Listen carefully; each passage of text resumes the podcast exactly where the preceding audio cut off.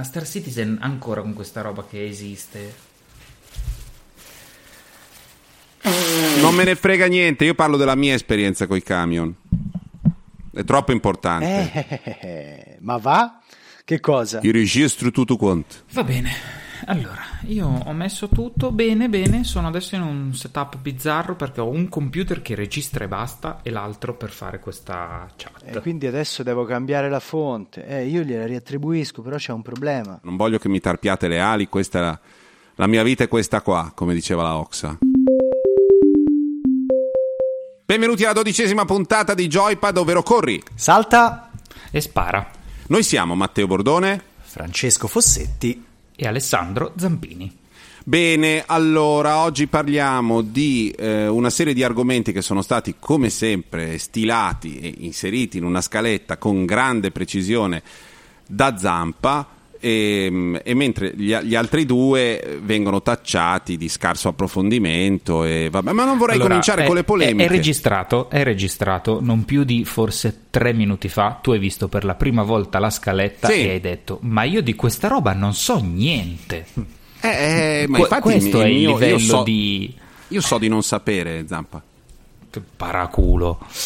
Parliamo di crowdfunding, che cos'è e quando ce la fa e cominciamo con la versione eh, nuova di un, eh, un- un- diciamo un, gruppo di lavoro, una squadra creativa, una mente creativa con i suoi collaboratori che ha funzionato sia nel vecchio sistema dei videogiochi tradizionali con l'editore grosso e che poi invece ha cambiato forma e continua a funzionare. Sto parlando di Double Fine Adventure.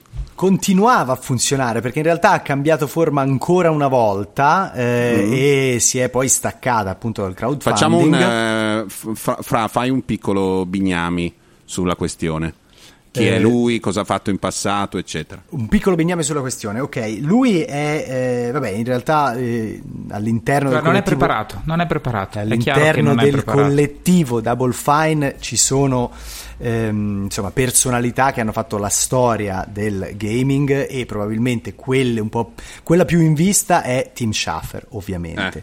Eh, ma insomma ci sono anche Ron Gilbert eh, e mm, un gruppo di lavoro, come tu dicevi, Tim che Schafer, per voi anziani, è quello che all'epoca delle avventure LucasArt aveva contribuito con i vari Monkey Island, Full Throttle, Indiana Esatto. Jones. Esatto. Quella persona lì, quello a scrivere mo- molto molto bravo a scrivere. E, mm, e quindi insomma è un collettivo giustamente che ehm, ospita eh, dei vol- dei- degli autori storici ehm, e che si è trovato ad un certo punto ad essere forse uno dei, dei primi ad approdare con più convinzione sulla piattaforma, sulle piattaforme di crowdfunding. Ehm, Eh sì. fece proprio notizia il fatto che, insomma, eh, idealmente un'energia creativa così eh, potente dovesse andare a cercare fondi eh, chiedendoli direttamente al pubblico perché nessun publisher eh, era disposto a finanziare il progetto eh, che loro avevano in mente. Per chi non lo sapesse, Monkey Island è forse nella storia dei videogiochi la cosa più simile a una commedia sofisticata hollywoodiana di impronta ebraica. Quella cosa lì, proprio i film di E- Howard Hawks degli anni 50, E, que- quel tra l'altro- tipo di cosa che anche c'era nel primo, eh, scusate, anche, sia nel primo che nel secondo Indiana Jones, cioè quella componente di commedia sofisticata anche fra il protagonista e ehm, insomma la, la fidanzata, la compagna, la bella, la ehm, ehm, rivale però che non è rivale, insomma quella figura lì. E che poi nei videogiochi è molto raro ritrovare con questo livello anche di successo. Cioè, Monkey Island ha proprio fatto sghignazzare giocando una generazione o due Eh, la, cosa, la cosa adesso strana da rivedere in prospettiva è che al tempo quel tipo di gioco, cioè le avventure grafiche, erano di fatto il genere, possiamo dire, un po' trainante e dominante. Erano il gioco grosso che esce, eh, che esce una, due, tre volte all'anno e aveva un livello di, di- di scrittura così, così raffinato, ecco, mettiamola così. Eh, sì, ed è, vero che poi, ed è vero che poi come genere, diciamo, sono, si sono, sono rimaste ai margini del mercato in, mm. eh, insomma, eh, in, in, in epoca in più moderna, sì. esatto. Eh, tuttavia, appunto, il nome Double Fine, il nome Tim Schafer, Ron Gilbert, insomma, erano, erano dei nomi importanti, quindi sembrò proprio strano che comunque non ci fosse nessuno disponibile a eh, finanziare il loro progetto e che loro dovessero approdare su Kickstarter. E in realtà bro... è qua, ti, ti dico, uh, perché mi sono documentato, a differenza okay. vostra, mostri. Uh, Molto elegante, eh? elegante per... te lo fa notare, elegantissimo. Prego, avanti, prego perché Two Player Production era una, mm, diciamo un, un'agenzia, uno studio che ehm, aveva chiesto a Tim Schafer di fare un documentario sulla produzione del loro, del loro gioco. Uh, per fare questo documentario decisero di finanziarsi tramite, proprio tramite Kickstarter. Uh, decidendo di darsi come target questi 400.000 euro di cui sarebbero dovuti essere 300.000 per il gioco eh, perché era un po' l'occasione per Double Fine quella di riprendere un progetto vecchio che avevano nel cassetto da anni ma che non erano mai riusciti a finalizzare Uh, e gli altri 100.000 invece per la produzione del, del, documentario. Andarono nel 2012 su Kickstarter che esisteva da uh, poco più di due anni, perché del 2009 mi sembra la prima quando hanno effettivamente aperto, e raccolsero 3 milioni e mezzo di, di dollari. Da lì eh, visto anche il, la risposta del, del pubblico, eh, furono proprio loro a far capire che Kickstarter poteva essere un modo diverso per poter finanziare, finanziare certi, certi, progetti. Poi comunque anche loro tutti quei soldi non li hanno gestiti nella maniera, nella maniera migliore perché il progetto poi è diventato gigante, molto più grande di quello che si aspettassero anche loro, quindi hanno dovuto dividerlo e con i soldi che, mm. Che, fecero dalla prima parte eh, poi finirono lo sviluppo del secondo. Era un gioco unito, però aveva un punto. E stiamo eh, parlando di Broken Age. Stiamo parlando Stiamo di Broken Age. del gioco che è diventato Broken Age. Esatto, giusto? esatto. Infatti, secondo me è stato proprio emblematico il, ehm, cioè l'avventura sul crowdfunding di Double Fine, perché, come diceva giustamente Zampa, è stato il titolo che ha dimostrato che quella piattaforma poteva essere interessante eh, per alcuni sviluppatori magari non proprio di altissimo profilo, ma che eh, avevano una storia importante e che erano rimasti nel cuore di tante generazioni di utenti. Però è stato anche il progetto che, no, che non solo ha dimostrato questa possibilità, ma ha dimostrato anche le difficoltà correlate al crowdfunding, perché eh, il pubblico ha dovuto aspettare tanto per ricevere la prima parte, poi appunto eh, il team non è stato neanche in grado di mantenere del tutto le promesse che aveva fatto e quindi si è capito subito che sì, ok, Kickstarter, ma bisogna anche un po' stare attenti come consumatori. Va bene mm. dargli soldi, ma eh, non è automatico, diciamo, che i progetti che vengono finanziati poi abbiano svil- un iter di sviluppo serenissimo.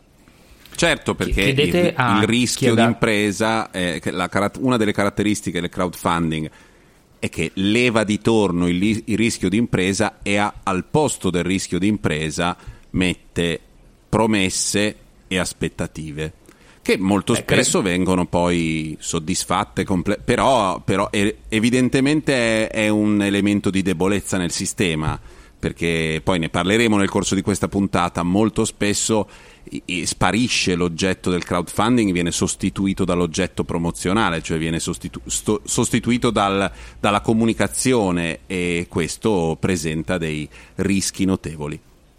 Il secondo progetto più che ha ricevuto più soldi su Kickstarter era quel bizzarronissimo frigo da campeggio uh, sì. portatile che di fatto non è mai stato, non è mai stato prodotto e fu un fallimento, un fallimento colossale. Mm, mm, c'è anche il problema del eh, degli, degli argomenti da video promozionale per, per parlare a un, a un, pubblico di nerd devi, gli occhi di, devi riempire loro gli occhi di motori di meccanismi, di Guarda, automatismi ti posso, ti posso e quindi ce ne almeno... metti una quantità per cui alla fine diventano delle specie di mostri che sono in grado da lontano, da soli e allo, allo strizzare di un occhio di fare delle cose che non servono a nessuno, però è, è bello nel mentre un po'.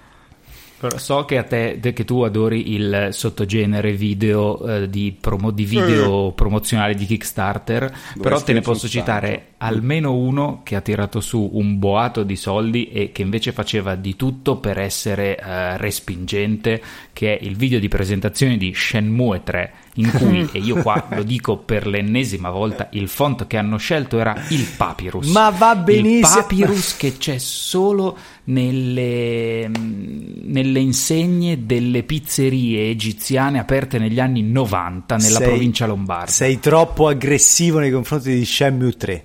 Basta, è un vecchietto Yu Suzuki che aveva un sogno e i soldi gliel'abbiamo sì, dati vabbè. per quel motivo lì.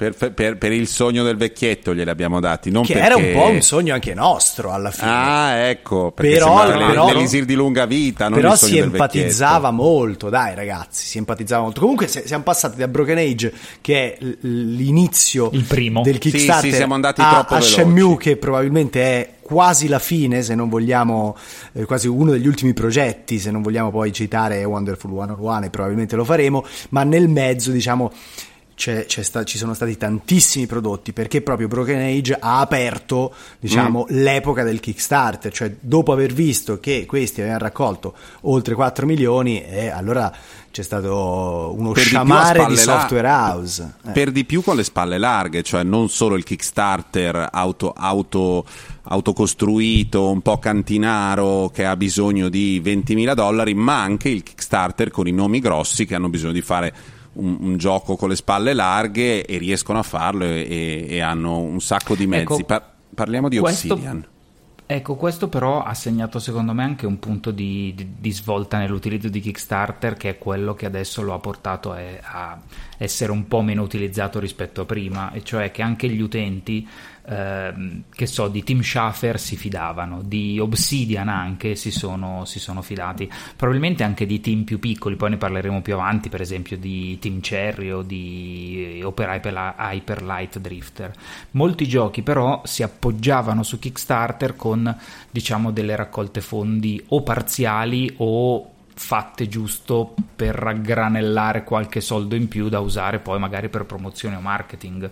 Uh, che è un po' che, che, snatura un po' il senso, se vuoi, anche di, di appartenenza e di, e di, voler sostenere un progetto, un progetto su Kickstarter. Tu hai citato Obsidian, che invece furono praticamente insieme a Double Fine tra i primi a usare e molto Kickstarter, perché Wasteland 2, per esempio, lo fecero raccogliendo uh, soldi, uh, quasi 3 milioni se non sbaglio, sì. uh, al tempo, e poi i vari Pillars of Eternity, il primo e il secondo comunque furono dei, dei dei giochi di enorme successo, anche se si rivolgevano probabilmente a un pubblico un po' più, un po più piccolo e loro erano molto più centrati in quello che volevano fare e che sapevano fare. Chi fa il, bi- è... il, bignamino su Obsidian Entertainment un po' che spieghi chi sono, cosa fanno? Eh. Wasteland Bene. comunque era di In Exile. Eh, ah, è vero, In Exile, non in Exile. Sì, sì, i generi erano molto simili, però insomma era, era un, un, altro team. E, ehm, e, mi sa che anche Wasteland 3, fra l'altro, eh, è, è, stato finanziato parzialmente con Sì, beh, anche In Exile in effetti lo usa, mm-hmm. l'ha, sempre usato, l'ha sempre usato parecchio. Sì, sì.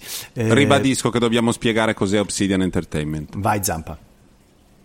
Uh, devo aprire una pagina Wikipedia perché... Ah no, l'ho aperta io. Sono, sono, sviluppatori, stanno a Irvine in California, sono nati nel 2003 e eh, nel 2003 hanno cominciato, il primo capitolo della loro pagina Wikipedia è Founding. Loro eh, hanno, hanno, iniziato così e da lì sono andati avanti e diciamo che sono che... diventati un po' diciamo, de, una delle software house più apprezzate per quanto riguarda la scrittura, cioè il carattere quindi della sceneggiatura delle loro produzioni e di solito frequentano con più ehm, efficacia eh, titoli che appartengono al genere dei giochi di ruolo. Mm, mm. Un gioco che probabilmente eh, quasi tutti conoscono è ehm, Fallout New Vegas che è uscito mm. ormai dieci anni fa mi sembra.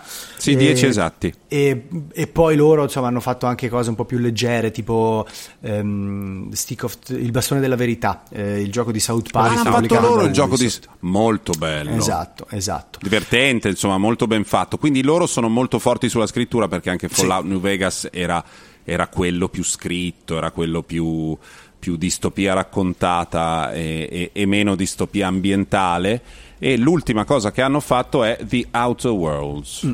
Posso dire una cosa, Beh, sì. Eh, magari è, un ca- è, una casualità, ma è divertente. Abbiamo citato Double Fine eh, che è andata su Kickstarter, Obsidian che è andata su Kickstarter con Pillars of Eternity, eh, In Exile che è andata su, Kick- su Kickstarter con Wasteland. Adesso tutte e tre queste software house fanno parte dei team interni di Microsoft perché Microsoft se le è andata su Kickstarter no. eh, sì. sì. a fare andata, spesa però è andata su Kickstarter con il libretto degli assegni Salcusta e, ehm, è interessante questo vuoi dire che ritorniamo a una sana mh, compartimentazione della, del finanziamento sì. dal basso che serve come partenza Ehm, io penso che Microsoft, ora che le ha acquistate, non eh, sfrutterà più. No, eh... appunto dico, cioè serve come partenza di progetti e gruppi di lavoro che poi se ne vanno e si muovono con le, con le proprie gambe perché è un po' paradossale no? che sia indipendente dal, dai ricavi io, lo, io, lo, trovo un po' paradossale, sono vecchio in questo, sì. però eh, secondo me quando poi hai successo e visibilità c'è un momento in cui i rischi te li dovresti assumere tu.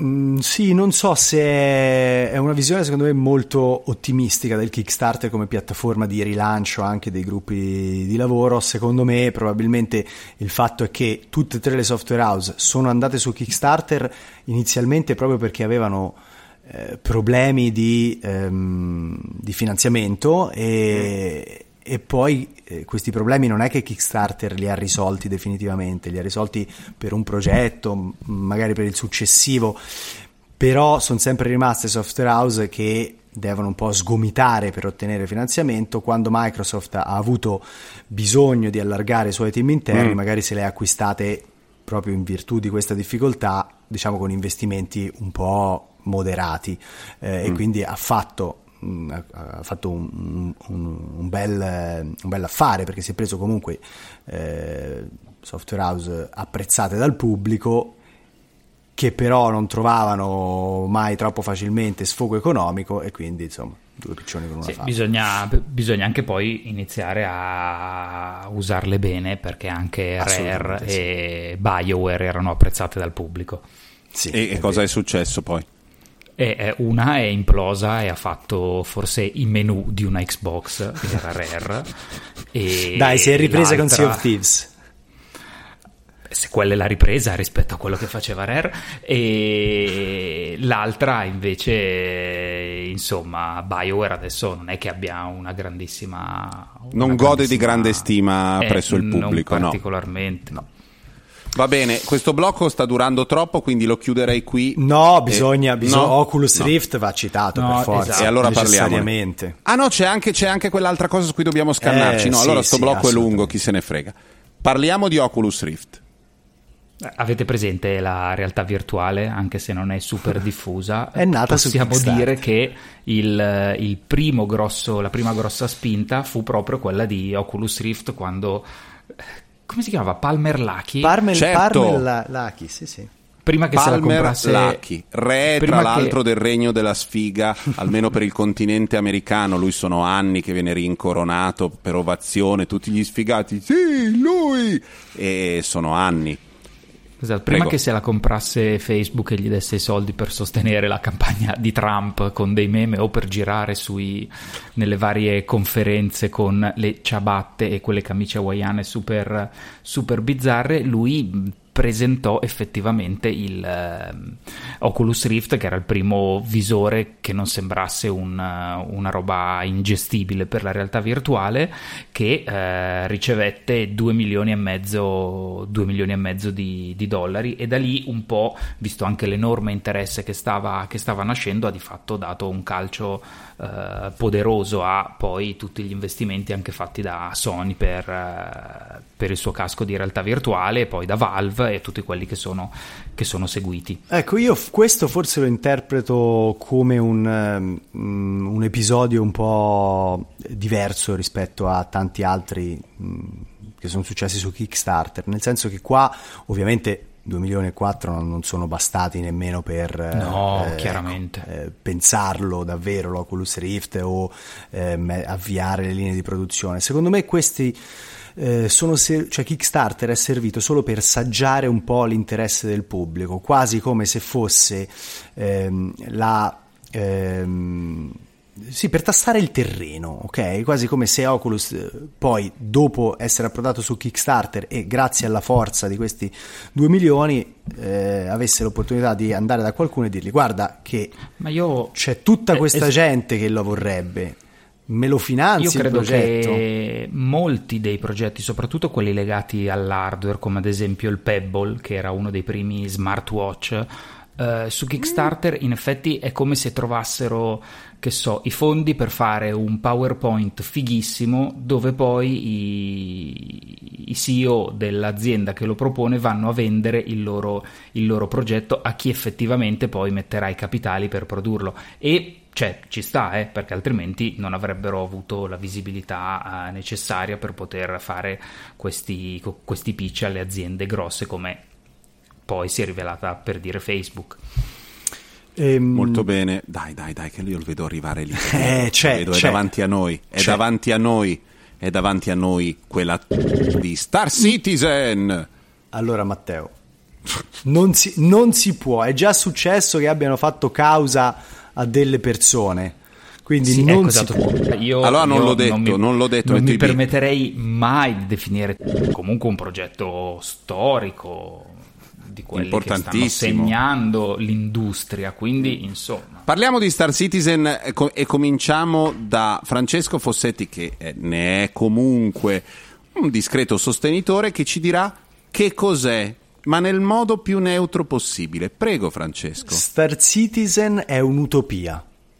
Preparati zampa a menare, tu devi affilare le lame, ricontrollare le mazze, preparati. Prego, Fra, non volevo interromperti, Star eh, parla sereno. Star Citizen è il desiderio di creare la space opera più imponente di sempre, costruendo un, un cosmo intero di, fatto insomma di eh, pianeti, città futuristiche, società, civiltà, in cui... Fatto di soldi, circuiti. In cui muoversi liberamente. È una versione eh, all'ennesima potenza di un titolo che abbiamo citato più volte che è Elite sostanzialmente, eh, solo che è tutto tridimensionale con la possibilità di scendere nelle città, di muoversi, Hai di creare capito, una Matteo, società 150 milioni di dollari raccolti in 10 anni ed è tutto tridimensionale. Pazzesco, uh. ma puoi anche cliccare?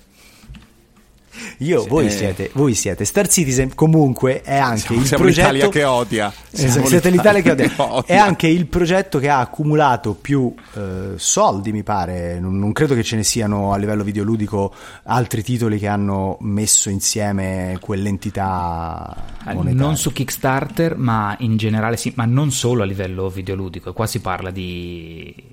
Credo, di classifica generale centinaio sì. di milioni di dollari, se non, non mi ricordo se era 100 o 150, quindi siamo proprio fuori scala rispetto a qualsiasi altra raccolta fondi. E in effetti è un progetto che sta andando avanti, che ancora non c'è, non esiste la versione definitiva, ci sono delle versioni giocabili, però è ancora work in progress e eh, il, l'aggressività che si è, insomma, che sta montando attorno al progetto, che da qualche anno eh, si sta accumulando, capito, siamo aggressivi noi adesso. Deriva sì. proprio da questo, dal fatto che lo sviluppo sta andando avanti da adesso non mi ricordo esattamente quando fu presentato, ma insomma eh, una decina d'anni. Ma non è, non è, l'attesa di Star Citizen essa stessa Star Citizen. Siete... Cioè, a, a me ti voglio sembra... bene, Zampa, ti voglio bene. È un'utopia, è un'utopia di, fatta di sentimento, fatta di mancanza.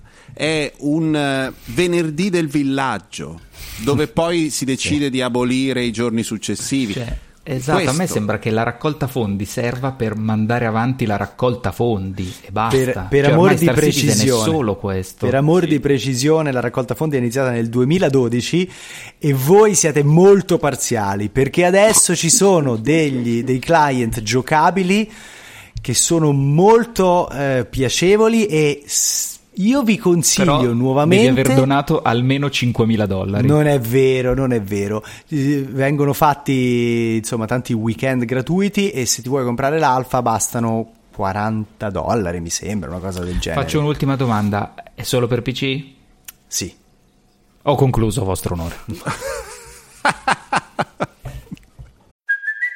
Hey, it's Kaylee Cuoco for Priceline. Ready to go to your happy place for a happy price? Well, why didn't you say so? Just download the Priceline app right now and save up to 60% on hotels. So, whether it's Cousin Kevin's Kazoo concert in Kansas City, go Kevin, or Becky's Bachelorette Bash in Bermuda, you never have to miss a trip ever again. So, download the Priceline app today. Your savings are waiting. Go to your happy place for a happy price. Go to your happy price, Priceline. Secondo me, io la dico così, un po' più laica, sono felice che Zamparandelli Star Citizen a ogni occasione, se ne esce un bel giocone space opera, quei giochi a me piacciono molto, infatti per me Elite è una bomba assoluta e sono molto felice di sapermici muovere almeno un pochino, eh, magari salterà fuori un gioco splendido che è costato molto più di quello eh, che sarebbe dovuto costare. Boh, chi lo sa, staremo a vedere e lo scopriremo. Bentornati a Joypad, dove corri, salta e spara. Qui siamo in una sezione di questa nostra dodicesima puntata che è dedicata ai soldi finanziati dal basso che il nostro diciamo, segretario particolare, il, il Camerlengo, il gran ciambellano di corte qui ha voluto intitolare, già polemico da subito, forse era meglio non dargli i soldi. E abbiamo tre titoli, vediamo se su questo è d'accordo anche Fossa. Sì. Partiamo da da una piattaforma, non da un gioco, la UIA. Io in realtà in questo, caso, in questo caso sarei stato, cioè il forse l'avrei tolto e ci avrei messo il sicuramente era meglio non dargli i soldi. e allora, secondo, me, questo, secondo me in qualche caso proprio... si vedeva anche, eh? però vai Zamp. Vabbè, non è che in qualche caso si vedeva, cioè Uia puzzava proprio da 100 km di distanza, anche se nonostante sia in questo blocco io un po' sono contento che sia esistito, perché l'idea dietro era bella, però era un po' quella cosa non lo so come dire, quella fricchettonata della roba Cos'è open source. Uia? Io però non è che possa fare quello che va in pellegrinaggio da padre Pio sempre che non hai, hai ragione ma eh, siamo tre persone e sei l'unico che non lo conosce. Uia è no una... lo so io cos'è ma penso a chi ci ascolta. Dai!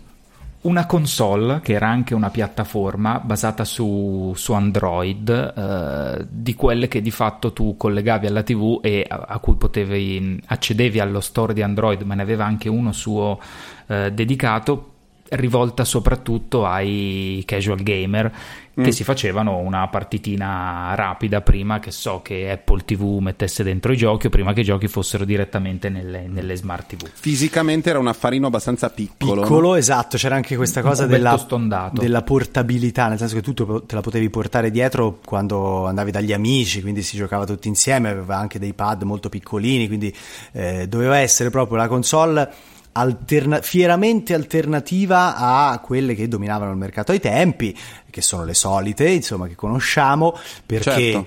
eh, l'anello di congiunzione fra mondo console e mondo mobile, dal momento che essendo un sistema operativo Android poteva far girare idealmente anche tutti quei prodotti che arrivavano su smartphone, eh, poi sistema operativo aperto, quindi idealmente... Si è, arrivati a, si è arrivati a produrla perché io Sì, ne ho sì. sentito parlare. Sì, sì, sì, ah no, sì, l'ho sì, vista, sì. io l'ho- ne ho viste, ne ho viste. E quante si ne hanno vendute? prodotta, si è distribuita, è stata un fallimento e se l'è comprata a un certo punto Razer che l'ha chiusa qualche anno fa.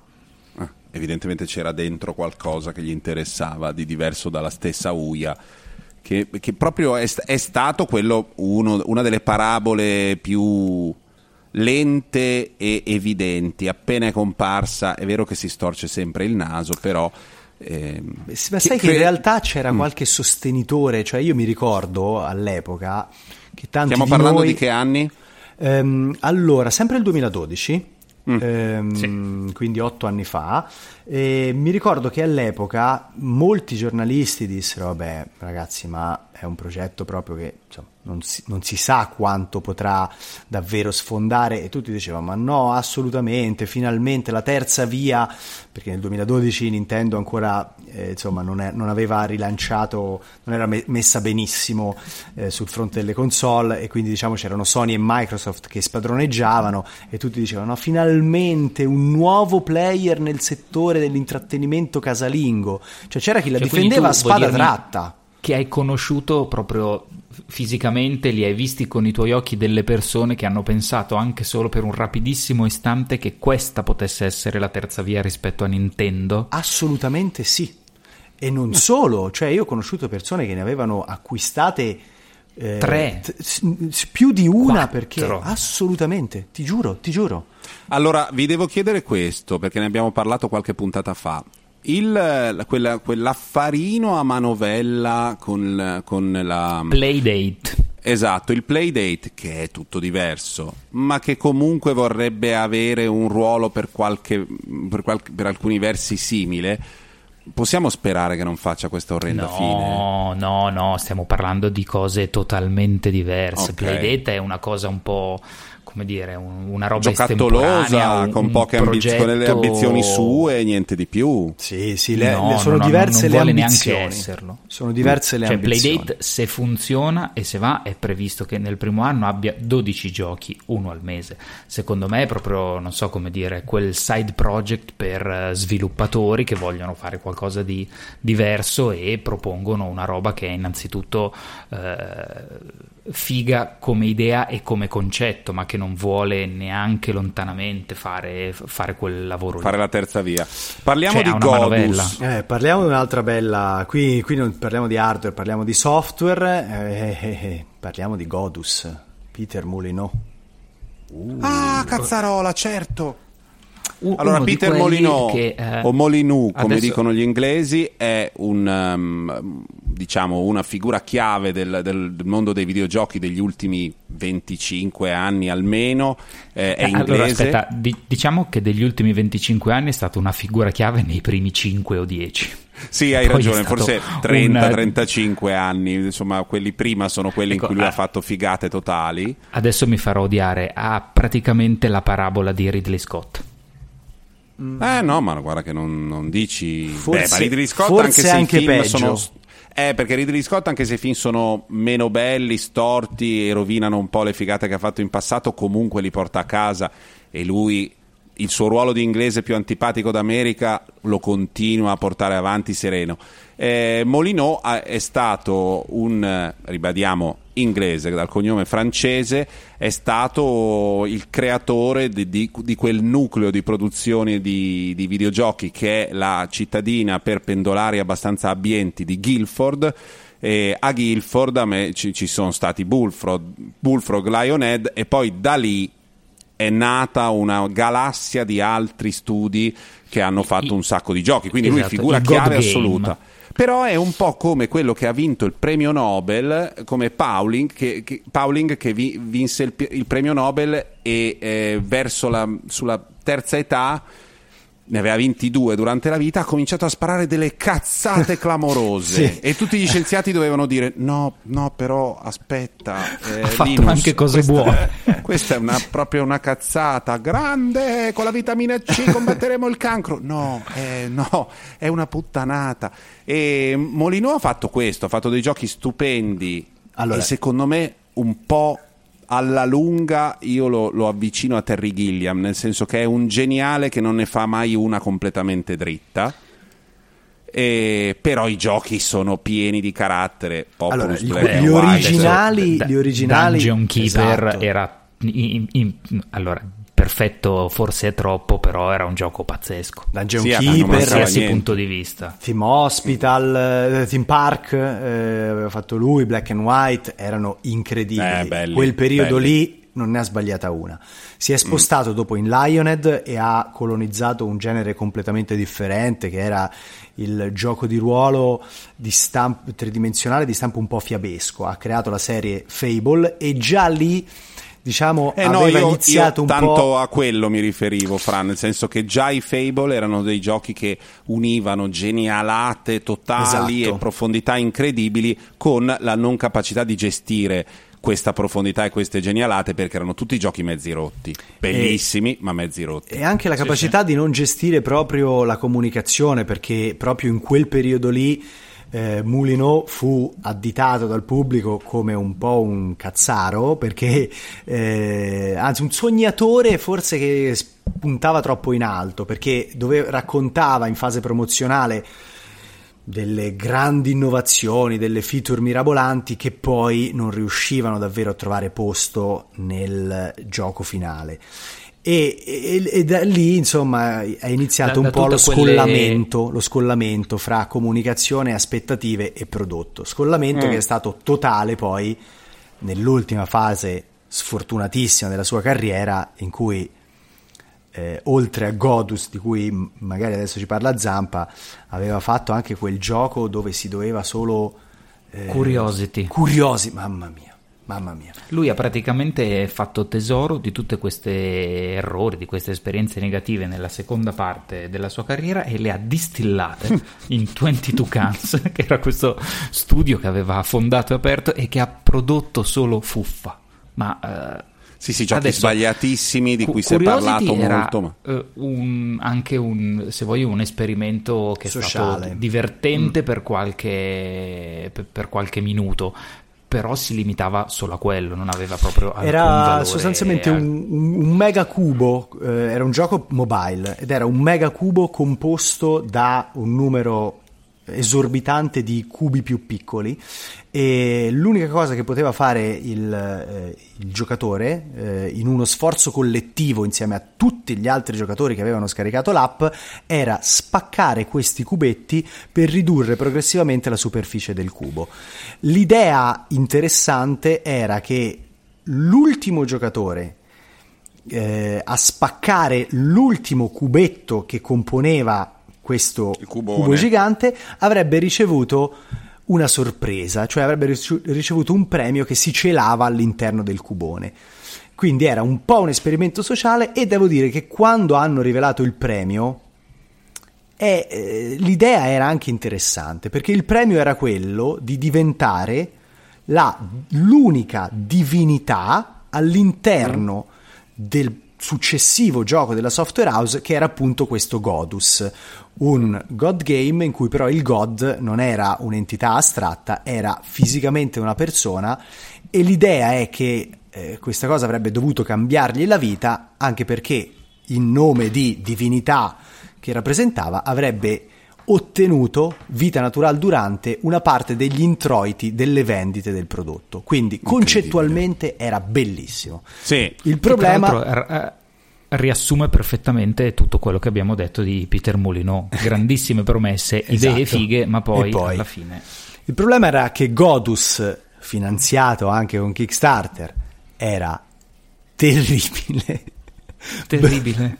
Bruttissimo, inutile e, e poi, Poi con brutte insomma, storie di eh, comunque loro su Kickstarter avevano la raccolta fondi prevedeva lo sviluppo su determinate piattaforme mentre la versione PC a un certo punto l'hanno abbandonata a se stessa mentre hanno portato avanti solo quella iOS Vabbè, quindi ha- un po' di promesse per i finanziatori disattese completamente. Sì, lui è proprio diventato Molino, è diventato ha assunto questo ruolo incredibile. Adesso non è più neanche autore, adesso è consulente e sparatore di puttanate a caso.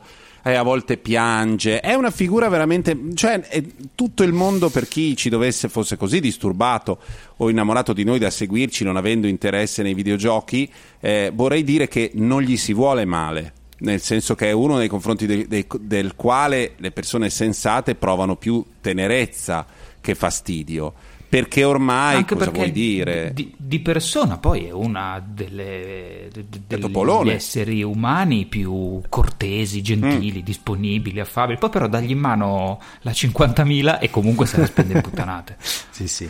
Mighty Sare- Number 9? Sarebbe interessante, prima di passare ad altro, scoprire effettivamente quale impatto ha avuto nella vita del vincitore di Curiosity. Eh, Eh, sì. Bisognerebbe rintracciarlo e, e fargli un'intervista, ci proverò.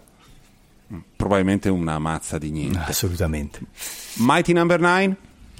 Eh, Mighty No Nine è un'altra di quelle grosse delusioni che hanno un po' fatto capire che Kickstarter non era solo l'amore di e per Tim Schafer, ma che poteva portare anche a grossi, a grossi schiaffi in faccia, perché era un progetto di mm, Keiji Inafune eh, che di fatto voleva un po' riportare Mega Man nel, nel- nel nuovo, nel nuovo millennio, quindi nasceva come un gioco sviluppato da lui e da altri veterani del, del settore di quella, di quella Capcom, Eh, ha raccolto anche lì parecchi soldi, però si sono al solito incastrati in un tipo di...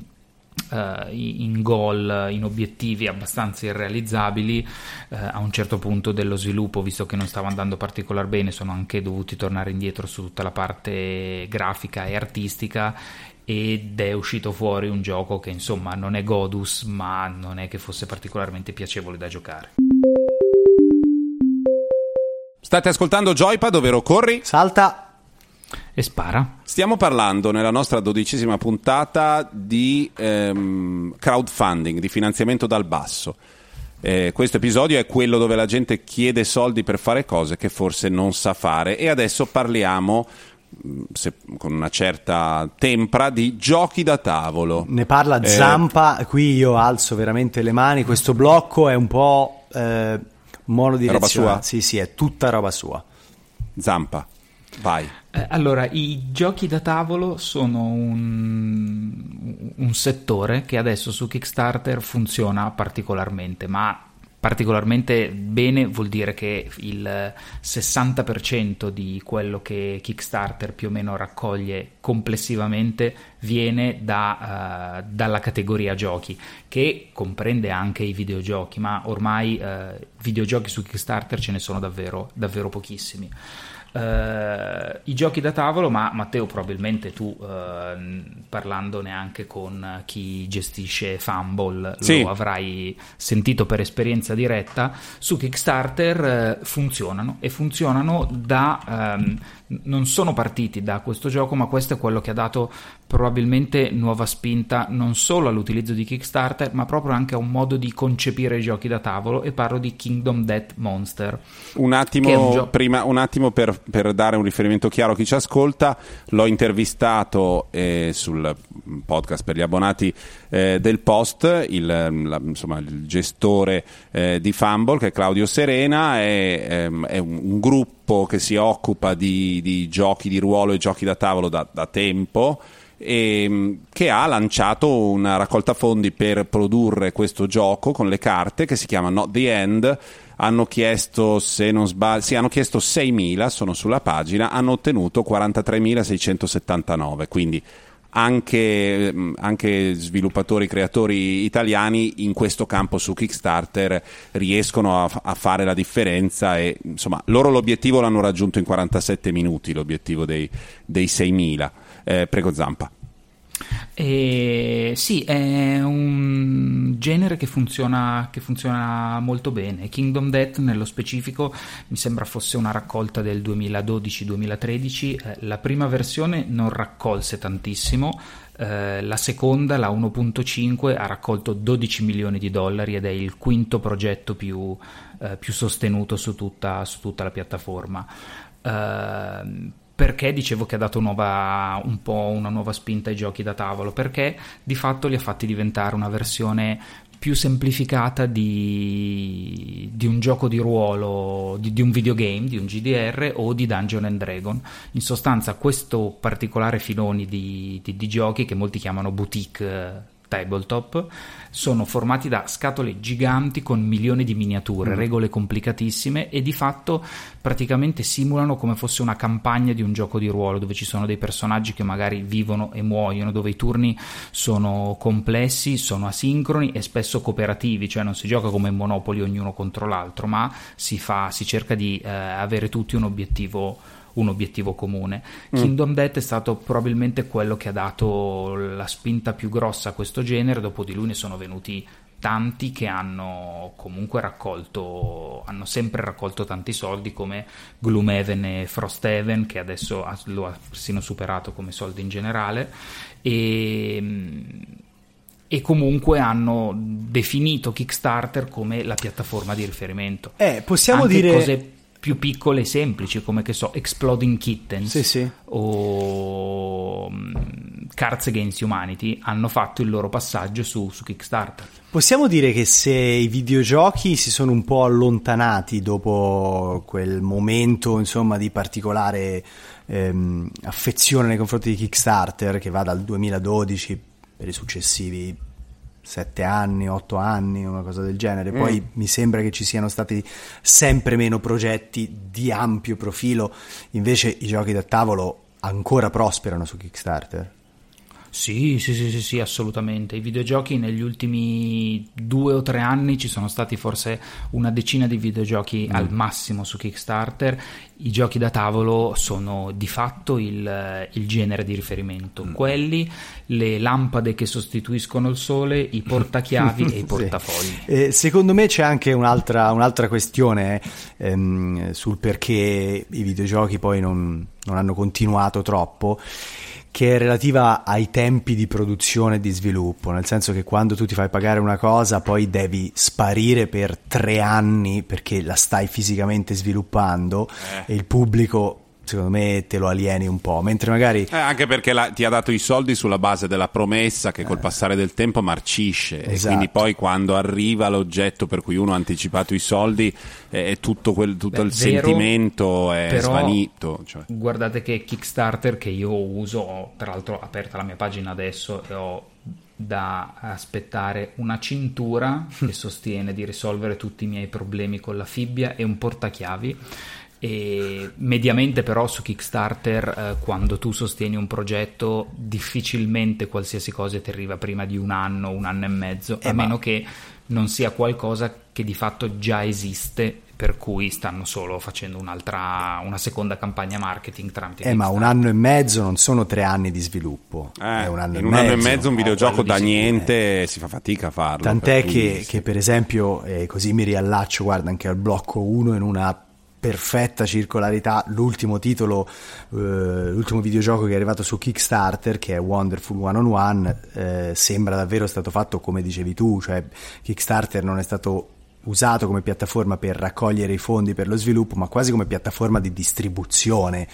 Cioè eh, il gioco era pronto da lì a due mesi, cioè due, due mesi dopo la campagna. Mm. Era... Ed era tra l'altro un gioco che già esisteva. Esatto, quindi ecco, eh, secondo me sulle tempist- cioè, le tempistiche incidono sul fatto che, le tempistiche di produzione, sul fatto che il videogioco difficilmente negli ultimi tempi e secondo me anche nel prossimo futuro arrivi sulla piattaforma di crowdfunding. Vero, però secondo me noi videogiocatori siamo anche abituati a vedere un annuncio alle 3 e aspettare 5 anni che quel gioco effettivamente sì, arrivi. A vedere l'annuncio e aspettare 5 anni sì, non a dargli soldi. Nel momento in cui fai il pre-order di solito sai eh, che massimo dopo 6 mesi il gioco ce l'hai. Esatto, ed è per questo che tu non hai chiaramente sostenuto il Kickstarter di Shenmue 3, corretto? Ehm, ma quelle sono. Dai, zampa, no, forza. va bene, va bene, va bene. Dark Souls e Bloodborne. Ah, sì, Anche quelli sono esempi di giochi di, da, da, tavolo che vengono dal mondo dei videogiochi che su Kickstarter hanno trovato una forma, una forma fisica. Uh, è tutto questo licensing fatto da, dai grossi publisher a uh, creatori di tabletop e di giochi da tavolo uh, affermati, ha dato vita a queste versioni, versioni, in cartone con tutte le figurine anche di, di, di diversi giochi della, della, precedente generazione. Mi sembrava ne avessero fatto uno anche di Capcom su Street Fighter. E questi sbaglio. che abbiamo citato, Dark Souls e Bloodborne, sono due giochi di From Software, quindi eh, due giochi del Miyazaki cattivo quello che fa i giochi bellissimi dove però si muore come dei bastardi e uno direbbe sono dei giochi che hanno senso nella versione videoludica in cui muori, rinasci immediatamente, hai quell'esperienza, invece esistono le versioni da, da tavolo che funzionano evidentemente. Tu ci hai mai giocato Zampa? Sì. E Ho funzionano? giocato a, a, Dark Souls, eh, meno di altri che abbiamo citato, è comunque un bel giocare e ti assicuro che anche lì ti dà l'idea della mazzata dietro l'angolo ogni tiro di dado. State ascoltando Joypad, ovvero corri, salta e spara. In questa puntata che punta a superare dei record già detenuti da alcuni oratori dell'ONU degli anni 70 durante la crisi petrolifera, quanto a lunghezza, siamo arrivati al blocco finale, quello degli argomenti a piacere e quindi si parte con direi Zampa, giusto? Che ci parlerà di Wonderful 101. Sarò rapidissimo, io eh, abbiamo, l'abbiamo già citato. Esatto, ne abbiamo già parlato. Wonderful 101 è un gioco uscito su Wii U di Hideki Kamiya è un action che richiama secondo me moltissimo un altro loro lavoro che era Beautiful Joe almeno nella parte diciamo artistica mm. e si basa su questo gruppo di 101 eroi che devono salvare, devono salvare il mondo uh, è uscito adesso su questo Kickstarter lo ha riproposto su Switch quindi mm. questa è quella versione. Uh, non è un gioco probabilmente perfetto, ma è pieno di piccole, piccole invenzioni e idee ed ha un approccio un po', un po', differente a questo genere e probabilmente è stato molto molto sottovalutato al tempo di, di Wii U, anche perché era una piattaforma su cui potevi metterci sopra pure Bloodborne e sarebbe stato sottovalutato. Io invece, eh, con grande scorno dei miei soci, non me ne frega niente, io voglio parlare di Cami nella neve, un uh, gioco toscano. No, voglio parlare di, show, di SnowRunner. SnowRunner è il gioco nel quale io mi sto muovendo da un po' di tempo, da due settimane, da quando ne abbiamo parlato, parlato l'ultima puntata. Se magari riesco a esprimermi nella lingua di Dante, poi è meglio anche per la comprensione piuttosto che in un mio idioma privato. È un gioco in cui si guidano i kami e li si guida nella fangazza e, ehm, avvicinandosi a 46 anni di età, mentre si gioca si pensa ma io davvero devo metterci 20 minuti a portare i legni dalla segheria fino al ponte su della fanga orrenda. E... In realtà poi si fa fatica a smettere non perché il gioco sia pieno di eh, gratificazioni della dopamina e, e ci dia questo. No, no, al contrario, non si riesce a smettere perché il gioco è un'esperienza zen che somiglia un po' a Twin Peaks, nella quale eh, si fa una cosa particolarmente faticosa con grande tenacia, nel silenzio, nessuno ti dice niente. Guidi questi camion e questi mezzi pesanti in un mondo tutto verosimile, ma in cui sono morti tutti. Sei vivo solo tu col tuo camion sembra Dissipazio HG di Guido Morselli, sembra un racconto dei confini della realtà. Tu da solo col camion e l'unica cosa che dà un senso alla tua esistenza è spostare della roba. E quindi poi diciamo sei preso da, da questa dinamica e passi delle mezz'ore, delle ore, anche delle ore e mezzo senza accorgerti a muoverti in un territorio soprattutto molto fangoso o nevoso. Ho finito. Tocca a me, io speravo di poter uh, citare Man Eater, il gioco in cui si interpreta uno squalo mangia uomini e si deve disseminare il panico. Beh, la prossima volta di sicuro. Eh. No, purtroppo no, perché, perché, è uscito proprio nel giorno in cui stiamo registrando questo podcast ed è veramente terribile, nonostante avessi delle aspettative. Mi, mi aspettavo Mm. del, trash, del trash di qualità. Cioè, pen- pensavi fosse lo Sharknado dei videogiochi, Esatto. invece è solo una merda. Esatto, eh, e, e allora ripiego su Hunt Down, che è uno sparatutto, un run and gun bidimensionale in pixel art, ehm, a scorrimento eh, orizzontale, eh, quindi un po' modello Metal Slug, ma non ha la furia di Metal Slug, ha invece quella... Se dici anche livello di parallasse, hai usato tutto il gergo delle riviste anni 90. Eh, non, lo, non lo farò perché non, non gioca molto sul livello di parallasse dal punto di vista Però, estetico. però ci sono diversi livelli di parallasse, sto vedendo il gameplay, quindi è inutile far finta. Qui ci Ehm, sono, ci sono. Ed è, ed è, diciamo, recupera, eh, non, dicevo, non il ritmo esagerato di, ehm, di Metal Slug e di altri run and gun, ma invece quella violenza calcolata eh, tipica di... mm, eh, eccoci, mi sono bloccato. Mm, porca miseria. Che c'è? Eh, non mi viene il nome, non mi viene il nome Quella di violenza Hotline calcolata Miami. tip- Quella Ah. violenza calcolatissima di Hotline Miami, cioè tu devi gestire molto i ritmi, i movimenti, eh, il momento in cui raccogli un'arma, eh, l'ordine con cui affronti i nemici. È molto complesso, cioè molto Ah, è molto complesso, che io sto vedendo adesso il gameplay e a occhio uno direbbe sì, è un gioco di questi dove vai avanti, E ci dai spari. dentro, No. eccetera. E invece no, è tutto tattica e gestione. Ass- non tutto tattica e gestione è una buona via di mezzo fra eh, le- il, ritmo trottante del run and gun e invece la tattica e la gestione di Hotline Miami. Non c'è un altro podcast, programma o luogo, se non quando Francesco scrive o ciascuno di noi scrive, in cui si parli di ritmo trottante, ma anche di Guido Morselli, ma anche altre cose che Zampa eh, eh, estrae dal cappello qua e là. Quindi ribadisco che se avete ascoltato la puntata fin qui siete delle brave persone. Questa era la dodicesima puntata di Joypad, ovvero Corri. Salta! E spara.